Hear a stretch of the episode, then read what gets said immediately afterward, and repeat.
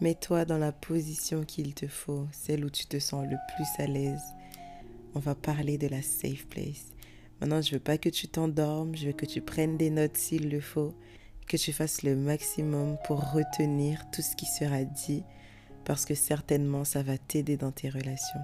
C'est parti. Le titre de notre épisode aujourd'hui, c'est « Es-tu une safe place ?» J'ai mené ma petite enquête, les gars, j'ai étudié et j'ai découvert que de base, la safe place, c'était un lieu de rencontre pour des personnes homosexuelles, un lieu de rencontre, un lieu sûr où ils se retrouvaient, un endroit où ils ne craignaient pas d'être agressés ou verbalisés parce que dans les années 60, les pratiques homosexuelles étaient punies par la loi. De plus en plus, vous entendez les anglophones et de plus en plus de Français et Françaises qui parlent des safe places. Ah non, moi je me sens pas safe là-bas. Ah mais tu sais, l'église c'est ma safe place. Quand je vais chez tel ami, je me sens vraiment safe et tout. Et vraiment, on a ce mot dans notre vocabulaire, un mot qu'on ne connaissait pas il y a quelques années. Et de plus en plus, ça fait son apparition. Et ça m'a paru important de vous en parler parce que c'est devenu un mot tellement courant. Et j'aimerais que vous soyez aware, que vous soyez en alerte sur la signification et l'importance même de ce mot. Donc comme je vous le disais, j'ai mené ma petite enquête. Et dans les années 80, j'ai découvert qu'il y avait un psychiatre anglais qui s'appelle Anthony Fry, qui était l'un des premiers à théoriser l'importance des safe places.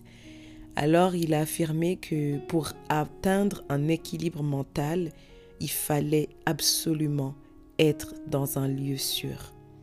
Le lieu sûr, l'endroit, la safe place, c'était l'endroit, d'après lui, qui était nécessaire pour retrouver ou pour trouver un équilibre mental.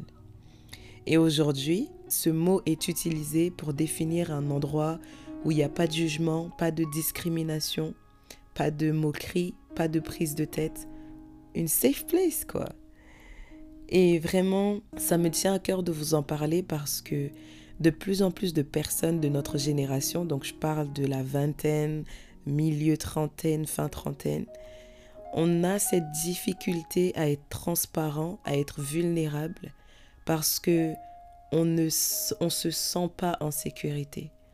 Pour nous, il n'y a pas un endroit, il n'y a pas une personne capable de recevoir, d'accueillir nos émotions, d'accueillir certains sentiments, certaines choses, certaines situations par lesquelles on peut passer. Et donc parce qu'il n'y a pas de safe place, il n'y a pas de personne safe, on garde tout en nous et on devient comme la tortue qui se met dans sa carapace pour se protéger. En vrai, il y a tellement de sujets qu'on aimerait aborder, que ce soit en famille, entre amis, à l'église, au travail, etc. Mais on n'ose pas parce qu'on a peur d'être jugé, d'être incompris, rejeté. Et c'est pour ça que de plus en plus de personnes recherchent des safe places. Que ce soit changer de travail, changer d'église, changer d'école, même déménager parce que vivre avec la famille, c'est plus possible. Ils ne sont pas safe, ils me tapent sur les nerfs. Je ne me sens pas bien quand je suis avec eux. Dans cette relation toxique dans laquelle tu te trouves, il est plus urgent pour nous de trouver des safe places, des endroits où on se sent bien, des personnes dans les bras desquelles on peut se réfugier. Et il y a quelqu'un qui a dit quelque chose qui m'a marqué. Il s'agit de Lisa Dayan, la cofondatrice de l'association Safe Place. Elle explique que c'est important de temps en temps de créer des espèces de petites bulles, ouvrez les guillemets, des petites bulles de respiration, de bien-être, où justement notre colère disparaît petit à petit. En tout cas, où cette colère est acceptée, transformée en quelque chose de positif. C'est hyper important ce qu'elle dit parce que c'est très facile de dire qu'il ne faut pas garder en soi nos sentiments, nos émotions, qu'elles soient négatives ou positives. Mais on ne met pas assez l'accent sur le fait de trouver des personnes, trouver des endroits ou en tout cas créer des endroits qui vont te permettre d'extérioriser ce que tu ressens. Elle dit plus loin que une safe place, c'est pas d'enfermer quelqu'un dans quelque chose, dans une boîte. C'est bien au contraire une réponse à un mal-être ou à un besoin de se retrouver soi-même. La safe place, elle n'est pas pour celle ou celui qui l'organise, qui la met en place, qui la crée. La safe place, elle est pour celles et ceux qui viennent s'y réfugier. Là où tu as du mal à t'exprimer à la maison, là où tu as du mal à parler de tes émotions et de tes sentiments à la maison, la safe place, elle est là pour t'aider à extérioriser ce que tu ressens. Et c'est vrai qu'on peut penser à ça comme une secte, une espèce de boîte dans laquelle on te met « Ah bah tiens, reste là, c'est la safe place, ne pense à rien, ne ressens rien, tu es là en sécurité, tout va bien se passer. » En vrai, non, c'est pas ça. C'est pas te mettre dans une boîte, c'est pas t'enfermer et te dire « c'est bien d'être en colère, c'est bien d'être triste, et puis ça s'arrête là. » Ce serait tellement facile. Mais non.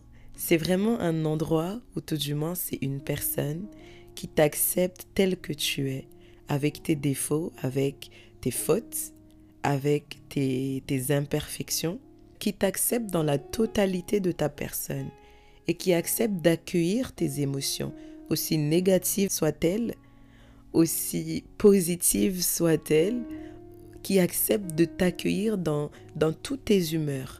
C'est ça une safe place, c'est ça une safe personne. Et je suis allée un petit peu plus loin. Vous savez très bien, si vous me connaissez, vous savez très bien qu'il y a 2 femmes dans la Bible qui m'ont transcendée. Je pense que ces femmes-là, je vais en parler jusqu'à ce que je ne trouve plus rien à dire d'elles. Je me suis posé la question, que dit la Bible par rapport à la safe place? Et je me suis posée sur mes 2 femmes préférées. J'en ai d'autres, hein, mais ces 2-là, elles sont juste top tier. Naomi et Ruth. J'ai toujours dit, ou tout du moins, j'ai toujours pensé, je ne l'ai pas entendu quelque part, c'est pas un enseignement qu'on m'a donné. Je me suis forgée cette idée moi-même. Et j'ai toujours pensé que Ruth, elle est restée avec Naomi. Parce que Ruth avait besoin de Naomi autant que Naomi avait besoin d'elle. Pourquoi je dis ça? Pour celles et ceux qui ne connaissent pas l'histoire, je ne vous juge pas, absolument pas. On est tous passés par là, des fois on a tous besoin d'un petit récap et c'est ok. Ruth et Naomi sont 2 femmes qui se sont rencontrées à Moab. En effet, lorsque Ruth, son mari et ses fils ont décidé de quitter leur pays natal qui était Bethléem, ils sont allés s'installer à Moab. Et quelques années plus tard, le mari de Ruth, donc Elimelech, meurt.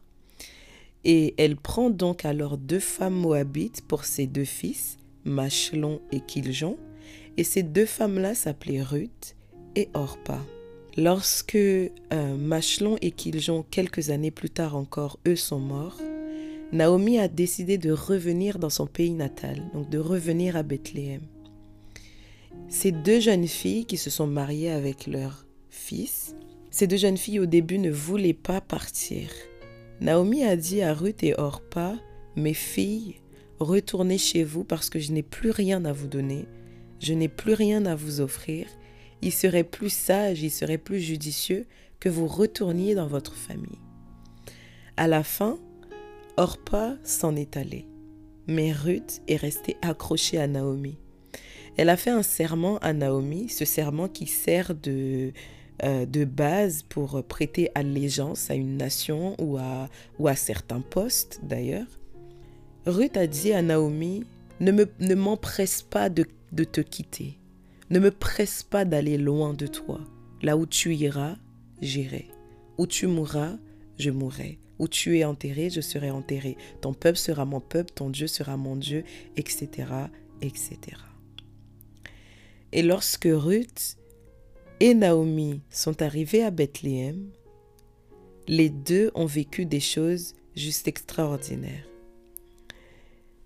Je reviens à la safe place, ce qui est notre sujet principal.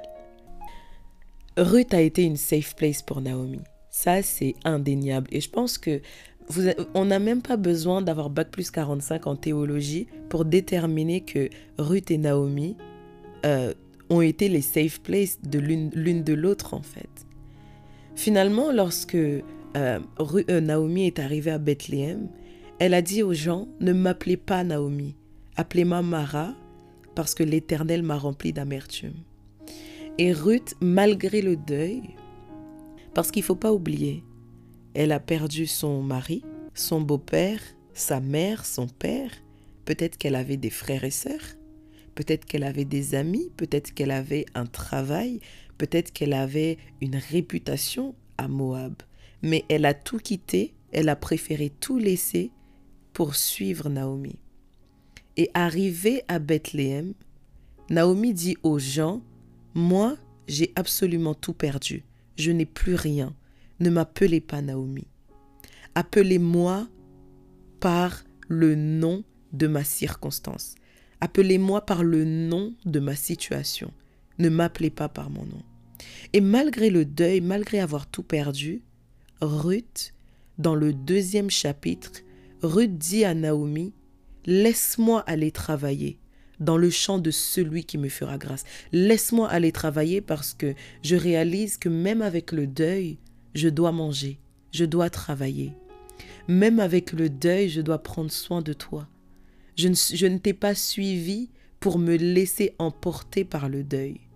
Je t'ai suivi afin qu'on puisse se soutenir l'une et l'autre. » C'est en ce sens qu'elles ont été une safe place l'une pour l'autre.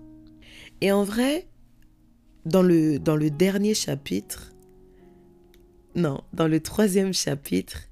il va se passer quelque chose qui me fortifie dans cette idée-là, que Ruth a été une safe place pour Naomi. En fait, Naomi va dire à Ruth, « Viens, je vais te parler, viens, on va causer. Je vais t'expliquer comment tu dois aller séduire Boaz. Je vais t'expliquer comment aller vers cet homme. La même femme qui a dit, « Ne m'appelez pas Naomi, mais appelez-moi Mara. » Mara, ça veut dire amer, ça veut dire amertume. Quelqu'un de amer, c'est quelqu'un qui n'a plus d'espoir, qui n'a plus de goût à la vie, qui ne veut plus rien faire. C'est quelqu'un qui s'est laissé bouffer par ses situations, par ses circonstances, par tout ce qui s'est passé dans sa vie. Cette même femme qui a dit « Appelez-moi Mara », cette même femme, elle a dit « Viens. Je vais t'expliquer comment faire pour séduire Boaz. » Pourquoi elle a changé sa veste? Pourquoi elle a changé d'état d'esprit tout d'un coup? Parce que Ruth l'a inspirée à le faire. Ruth a inspiré Naomi à devenir meilleure. Ruth a inspiré Naomi à croire que c'était encore possible. Elle a inspiré Naomi à croire que malgré le deuil, on peut vivre. Malgré le deuil, ça va aller. Et en ce sens-là, la safe place que Ruth a créée pour Naomi, c'était que elle n'a pas repoussé les sentiments de Naomi. Elle n'a pas dit à Naomi, « Ah mais toi, toute la journée tu pleures, toute la journée tu ressasses le passé, toute la journée c'est mon mari, mes fils, ils sont morts là, ça y est. » Elle n'a pas fait tout ça. Ruth, elle a accepté que Naomi devait prendre son temps pour guérir. Et certes, elle était partie travailler, mais ça ne voulait pas dire que Naomi, elle avait la force aussi d'aller travailler. Et lorsque tu es une personne safe, tu acceptes les sentiments des autres. Tu deviens empathique. Tu deviens tellement empathique que tu es plus oreille que bouche. Ça veut dire tu écoutes plus que tu ne parles. Et c'est hyper important. Une autre personne qui a été une safe place pour quelqu'un, c'est Jonathan. Jonathan a été une safe place pour David. En effet, lorsque Saül était à la recherche de David pour le tuer, Jonathan l'a prévenu, Jonathan l'a épargné, Jonathan l'a aimé. Lorsque tu es une safe place pour quelqu'un, non seulement tu acceptes ses sentiments, mais tu l'aimes. Tu aimes cette personne dans la situation dans laquelle elle se trouve.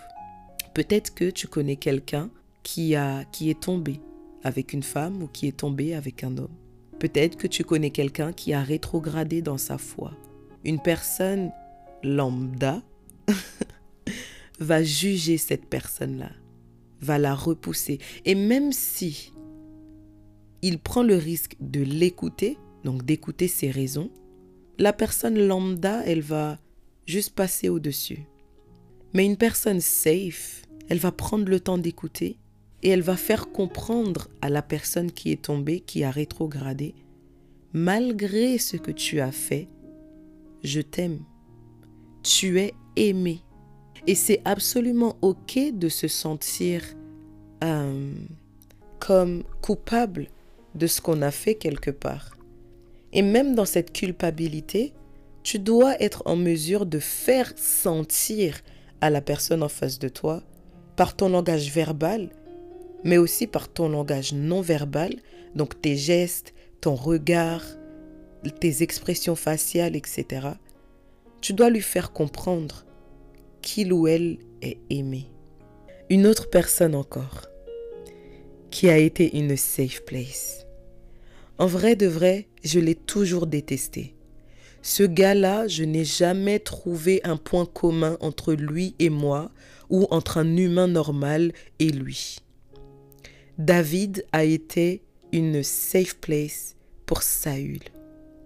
J'ai toujours détesté Saül, de par ce qu'on me disait de lui, de par l'éducation que j'avais reçue, de par comment on le présentait, de par comment on le présentait dans la Bible, mais également comment j'entendais les gens prêcher sur sa vie. Donc je me suis dit, celui-là, là, c'est même pas la peine. Mais pourtant, en grandissant et surtout en changeant ma mentalité, j'ai découvert qu'on était plus pareil que différent. C'est bizarre, hein? C'est très bizarre. Mais vous allez comprendre. Lorsque Saül était tourmenté par les démons, la seule personne qui pouvait le calmer, c'était David. Et il pouvait le calmer en jouant de la musique. C'est en ce sens-là que David a été une safe place pour Saül, parce que dans la présence de David, Saül se sentait en sécurité. Il se sentait bien, il se sentait léger, il se sentait en paix. La paix que Saül ressentait malheureusement n'a pas été raison suffisante pour qu'il arrête d'haïr David.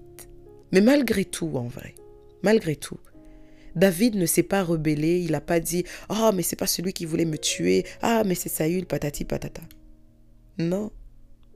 Encore une fois, motivé par l'amour, motivé par le cœur du berger, David a pris soin de Saül. Quand tu es une personne safe, quand tu représentes une safe place, tu n'as pas besoin que les gens te disent merci. Tu n'as pas besoin que les gens soient reconnaissants de ce que tu as fait pour eux. Tu le fais, un point, c'est tout. Tu le fais avec amour, tu le fais avec patience, tu le fais avec empathie. Par-dessus tout, tu le fais avec le cœur. Et à partir du moment où tes motivations pour être une safe place, ça repose sur les remerciements des autres, à un moment donné, tu vas péter un câble et tu vas commencer à dire aux gens « Allez voir ailleurs si j'y suis, parce que la dernière fois que tu es venu avec ton problème, je t'ai écouté, mais moi j'ai des problèmes et il n'y a personne qui m'écoute. » Cette réaction, elle intervient, elle se manifeste lorsque tu commences à faire les choses pour être vu, pour être accepté, pour être remercié.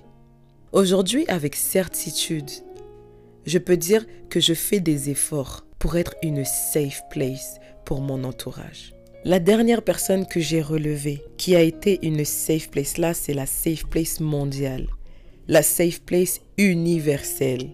C'est Jésus-Christ de Nazareth. Jésus a été, il est et il sera toujours notre safe place. C'est tout à propos de Jésus. Il nous accepte tels que nous sommes, sans jugement. Il nous aime sans condition. Il ne nous force pas à devenir une personne que nous ne sommes pas. Il ne nous force pas à faire des choses que nous ne pouvons pas faire.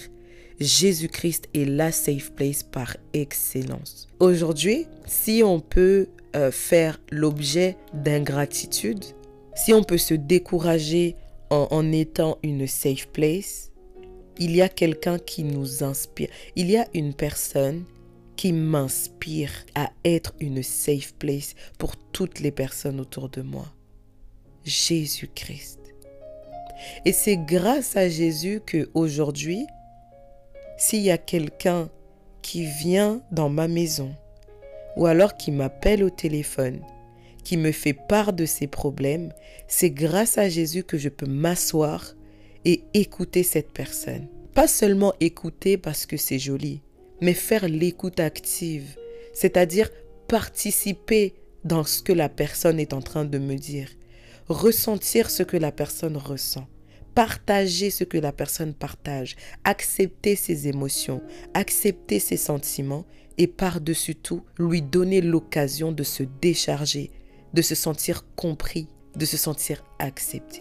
Ce n'est pas facile au quotidien, je vous l'avoue, surtout lorsque tu dois faire la part des choses entre ta capacité de transport personnel, donc your carrying capacity, je vais expliquer ce terme, et la capacité de transport de quelqu'un d'autre. The carrying capacity, donc la capacité de transport, la capacité de portage, c'est par exemple, avec un exemple c'est plus clair, un camion ou un poids lourd, il peut porter 24 frigos. 24 frigos et pas plus. Si tu mets 26 frigos ou 30 frigos, le camion il va exploser. Il ne pourra pas avancer. Et bien, the carrying capacity, c'est la même chose pour une personne.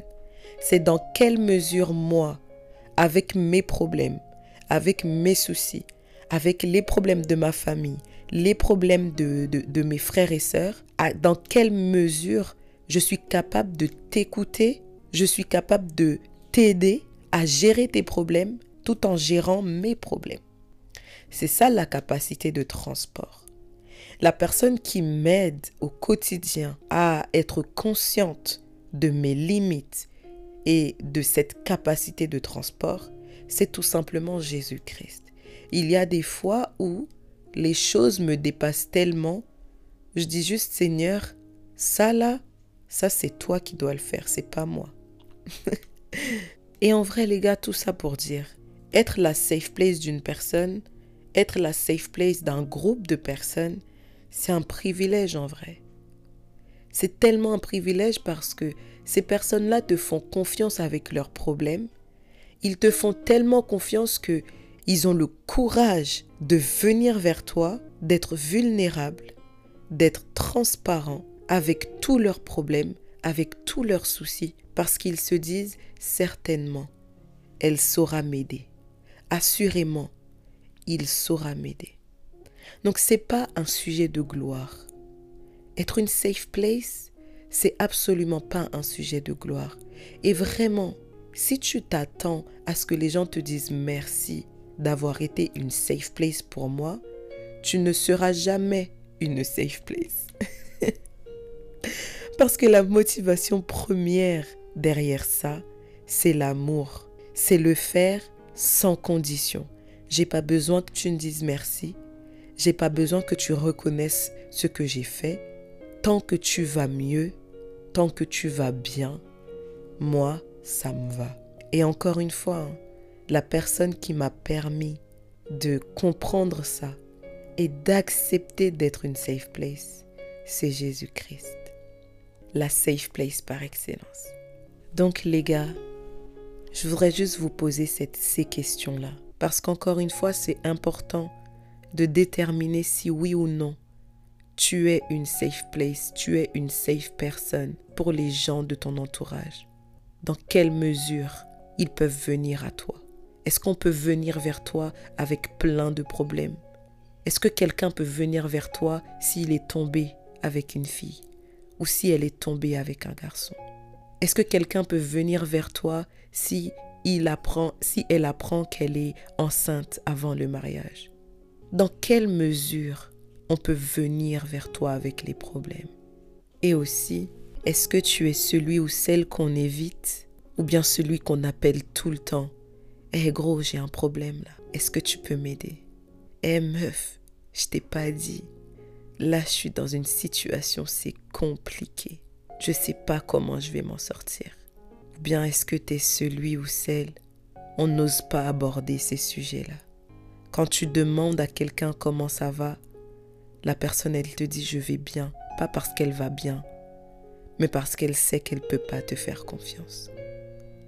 Si tu sens vraiment dans ton cœur que tu n'es pas une safe place, prie et demande au Seigneur de te donner le cœur du berger. Demande au Seigneur de te donner le cœur rempli d'amour pour ses enfants. Parce que la réalité, c'est que tu ne peux pas être une safe place si tu n'as pas d'amour pour les autres. Ciao! Ça, c'était un sujet vraiment difficile à aborder. Ouh, je te remercie vraiment d'avoir écouté jusqu'au bout. Merci de m'avoir prêté ton oreille. Et par-dessus tout, merci d'avoir noté les questions et de t'avoir remis en question. Il est vraiment important qu'on puisse avoir des safe places tout autour de nous pour partager des sujets du quotidien qu'on n'ose pas aborder en famille, entre amis ou même dans les murs de l'église. J'ai un podcast, c'est ta safe zone. C'est ta safe place. Alors aide-moi à l'améliorer en me donnant ton avis. Dis-moi ce que tu as pensé de cet épisode et surtout, est-ce que ça t'a donné envie de changer les choses? Est-ce que ça t'a révolté? Laisse-moi savoir tout ça en commentaire et n'oublie pas de mettre les petites étoiles pour évaluer ce podcast afin qu'un plus grand nombre soit touché et que toute la gloire revienne à Christ. Sois béni et on se retrouve très bientôt pour le nouvel épisode.